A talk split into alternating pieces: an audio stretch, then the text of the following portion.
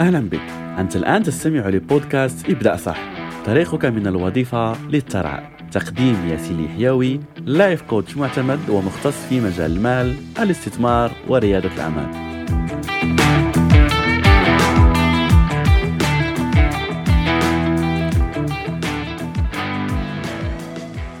في واحدة من ليالي باريس الباردة أول شهر ديسمبر قبل سنوات كنت أستعد للنوم وتذكرت أنني لم أجدد بطاقة اشتراكي الشهري في وسائل التنقل.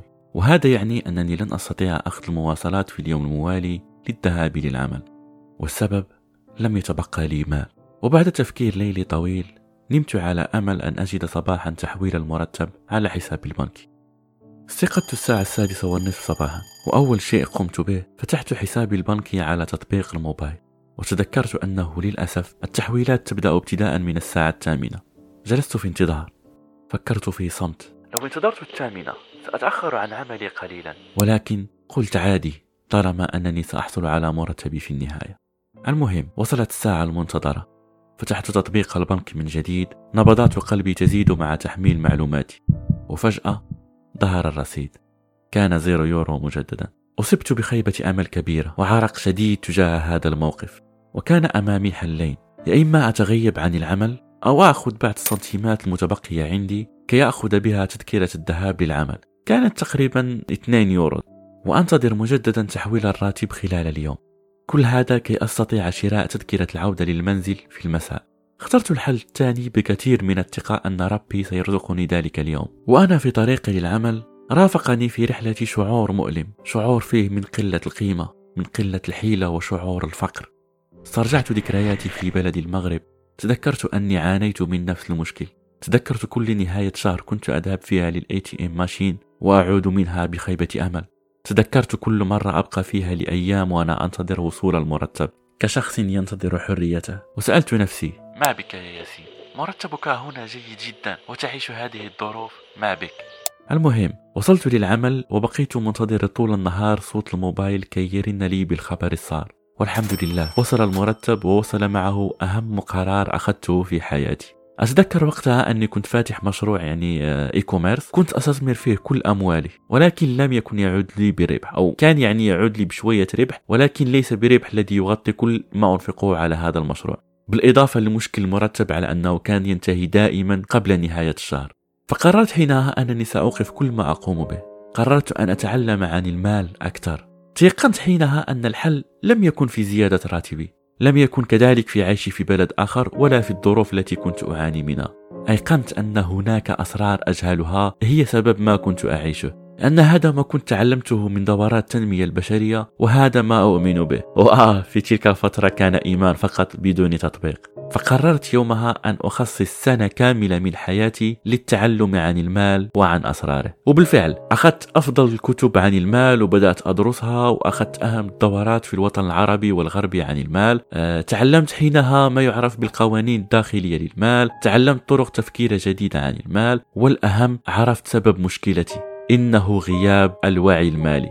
بعدها حضرت لي دورة غيرت حياتي بالكامل. عارف بعض الأحيان كنسمعوا بعض الأشخاص كيقول لك على أنه سمع معلومة أو لا أخذ نصيحة من شخص ولا حضر دورة ولا فيديو وهذا الفيديو غير حياته رأسا على عقب. هذا بالضبط اللي وقع لي في هذه الدورة اللي كانت في بروكسل عن عقلية المليونير. وأنا داخل لقاعة هذه الدورة واللي كانت في أحد الفنادق الكبيرة هناك ما زلت أتذكر كم كنت مندهش من عدد الحاضرين. وأتذكر وجودي في وسط عديد من الناس بكل اللغات بكل لهجات ومن كل مناطق في العالم. وبدأت بالتكلم مع بعض المجموعات عن سبب حضورهم لهذه الدورة وحسيت بعدها بارتياح ممكن تقول لي كيف ارتياح وأنت أصلا ذاهب وعندك مشاكل وذاهب يعني في معاناة. ببساطة لأني عرفت أن هذه المشكلة ليست مشكلتي وحدي وليست في بلدي وليست في وطننا العربي فقط بل في العالم كله.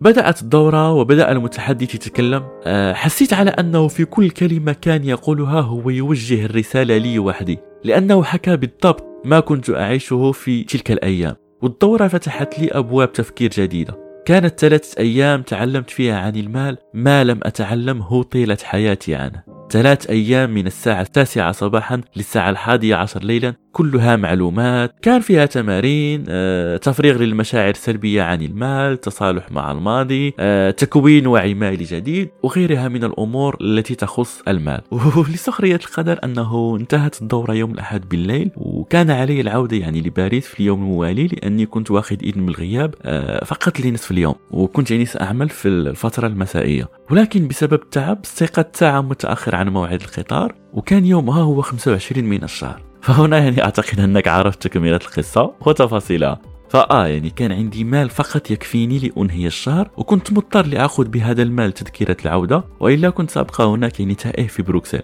وعند عودتي لباريس فأكيد استلفت الأموال كي أكمل الشهر. ولكن كانت هذه آخر مرة أستلف فيها ومن بعدها تغيرت حياتي. حياة ولد فيها ياسين من جديد. فبدأت أطبق ما تعلمته وشوية بشوية أصبح عندي system مالي واضح. أصبح حسابي المالي يزيد. سافرت بعدها للندن اخترت أفضل شركة لتعليم الاستثمار وكان هدفي يعني وقتها أن أتعلم الاستثمار في الأسهم والبورصة لأنه كان يتماشى مع حياتي كموظف لأنني الاستثمار لا يأخذ وقت كبير. والحمد لله لما طبقت أصبح رصيدي المالي البنكي دائما في زيادة وتطور. وتم اختياري بعدها كأفضل أشخاص الذين تعلموا مع هذه الشركة وعملت لقاء مع صاحب الشركة أحد المليونيرات الإنجليز وواحد من أنجح المتحدثين والمستثمرين في العالم. تعلمت منه الكثير في هذه الجلسة ومن نصائحه وفعلا يعني كانت نصائح بملايين الدولارات. وحتى في عملي بعد أن غيرت قناعتي عن المال تضاعف دخلي ومرتبي ثلاث مرات بفضل الله تعالى. والأهم من هذا كله هو أنه خلاص عرفت الحل ووجدت طريقي الخاص بعد التعلم من الأفضل في المجال. والآن أعتقد على أنك متحمس لتعرف كيف قمت بهذا وما هو هذا ال system وما هي الاستراتيجيات التي قمت بها في حياتي. فخليني أشرح لك أكثر بداية الحكاية وهي في ال system المالي الذي طبقته وطورت منه ولا زلت إلى اليوم أتعامل به وأشرحه للناس. وأعدك أن تتغير حياتك المالية لو بدأت تطبقه أنت كذلك في حياتك. لأن قوة ما سأشاركه معك هي أن هذا النظام يغطي كل احتياجاتك كيفما كانت وكيفما كانت ظروفك الحالية. سواء عندك ديون أو عندك أهداف مالية تريد أن تحققها مثال شراء منزل إنشاء مشروع آه، أو كيفما يعني كان هذا الهدف فهذا ال system سيفتح لك الأبواب كي تغطي كل نفقاتك وتحقق هدفك بكل يسر إن شاء الله. فهذا السيستم يعتمد على تقسيم دخلك على عدة مجالات أو ممكن نسميها حسابات. ونبدأ بأول حساب وهذا يخص قاعدة جد جد مهمة عليك أن تتذكرها جيدا. هي أن الشخص الغني يصرف على نفسه أولا ثم يفكر في باقي الأمور. عكس الشخص الفقير الذي ينفق دائما كل شيء وإن تبقى له مال يحتفظ به لنفسه. وأقول إن تبقى لأنه غالبا لا يتبقى له أي شيء. الحساب الأول سنسميه حساب الادخار وهنا كما ذكرت عليك التفكير بعقلية شخص غني. وأول شيء تقوم به عندما تحصل على الدخل هي تحويل نسبة 10% من هذا الدخل لهذا الحساب قبل أن تصرف أي شيء. والهدف من هذا الادخار هو أن تخطط لمستقبلك المالي وأن تكون حر ماليا. وهذا يعتمد اولا على الادخار وبعدها سنتكلم عن استثمار هذا الادخار في أمور تضاعف من هذه الأموال وتطور من حسابك المالي. وسأشرح هذا في حلقات قادمة إن شاء الله. الحساب الثاني هو حساب الادخار كذلك ولكن هذه المرة بنية الإنفاق. ماذا يعني هذا؟ يعني مثلا تريد أن تشتري هاتف جديد كمبيوتر ثلاجة للبيت آه، كنبة. المهم أي شيء تريد أن تشتريه ولكن ليس في حياتك اليومية ممكن كذلك تجمع فيه مال لأضحية العيد سفرك السنوي. المهم أعتقد أنك فهمت الفكرة. فهنا كذلك ستضع 10% من دخلك في هذا الحساب. الحساب الثالث بالنسبة لي هو أهم وأقوى حساب في هذا ال system لأنه يخص حساب التعلم. شوف أي شيء تريد أن تحققه في حياتك هناك فيه دورات ودروس عليك أن تتعلمها. فمثلا لو تريد أن تزيد من دخلك فممكن تحتاج لشهادات معتمدة وهذا سيتطلب منك لأخذ كورسات ودورات وهنا ستحتاج للمال. لو تريد أن تنشئ مشروع ستحتاج للتعلم عن إنشاء المشاريع وقيادتها إلى غير ذلك. فضروري يكون عندك مال مخصص للتعلم وتطوير ذاتك كي تحقق أفضل النتائج. حتى على أن هناك قاعدة جد مهمة وهي إن لم تكن تتعلم وتطور من نفسك فأنت لست واقف مكانك. لا أنت تتراجع كل يوم للوراء. فبالتالي التعلم شيء أساسي في حياتك. وهنا أيضا سنضع 10% من الدخل الذي تتحصل عليه شهريا.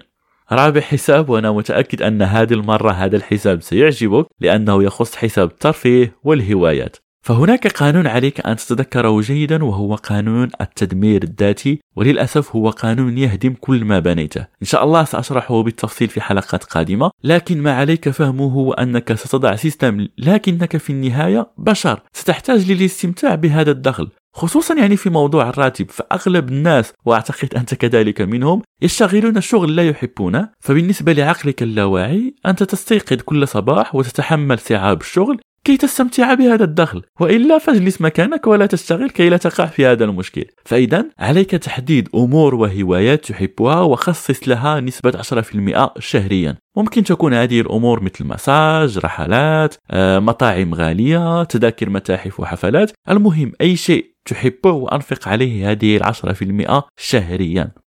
الحساب اللي ديالي هو صراحة كنت مندهش لما سمعت أن الغرب يتكلمون عنه ويحرصون على القيام به كل شهر وهو الصدقة بنسبة 5% وهنا أتذكر تشبيه الله عز وجل المنفقين في سبيله بالحبة التي أنبتت سبع سنابل وفي كل سنبلة مئة حبة. والله يضاعف لمن يشاء. وكذلك أحاديث الرسول صلى الله عليه وسلم عن فضل الصدقة. وهنا صراحة من تجربة شخصية وهذا كلام سأحاسب عليه وهو من يوم ما بدأت أنفق الأموال في سبيل الله والله العظيم كل شهر أموالي تزيد وحتى بعض المرات يكون عندي ممكن تأخر ولا block مثلا في أحد الحسابات البنكية. فور ما أتصدق هذا المشكل يحل في نفس اليوم أو على أقصى تقدير في اليوم الموالي. وقد يبدو لك يعني على أنا نسبة 5% آه نسبة كبيرة ولكن شوف لا تحسبها مع الله ثق بآياته وأنه سيخلف لك إنفاقك عشرات المرات.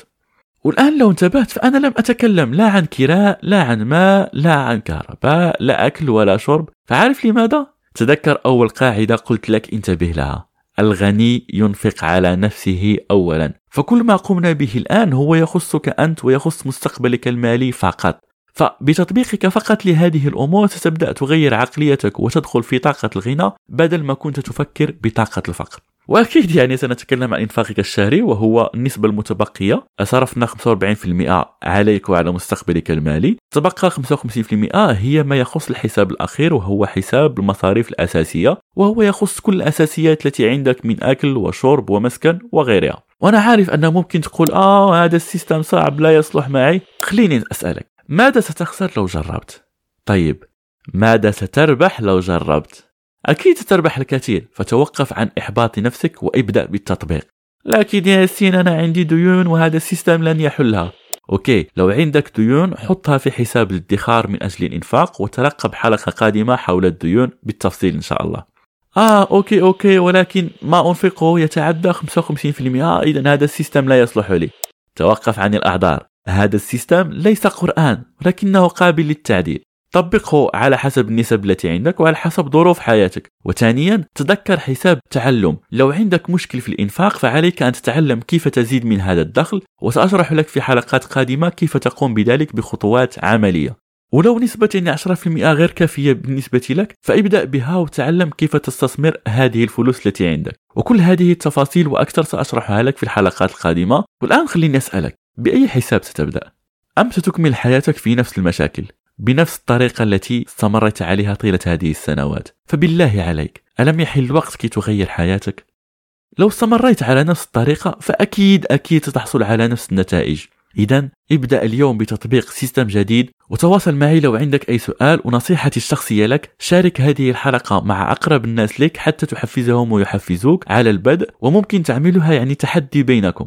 وللمزيد من الأفكار والتفاصيل تأكد أن تشترك في القناة لكي تصلك المواضيع أول بأول وألقاك على خير في حلقة قادمة إن شاء الله.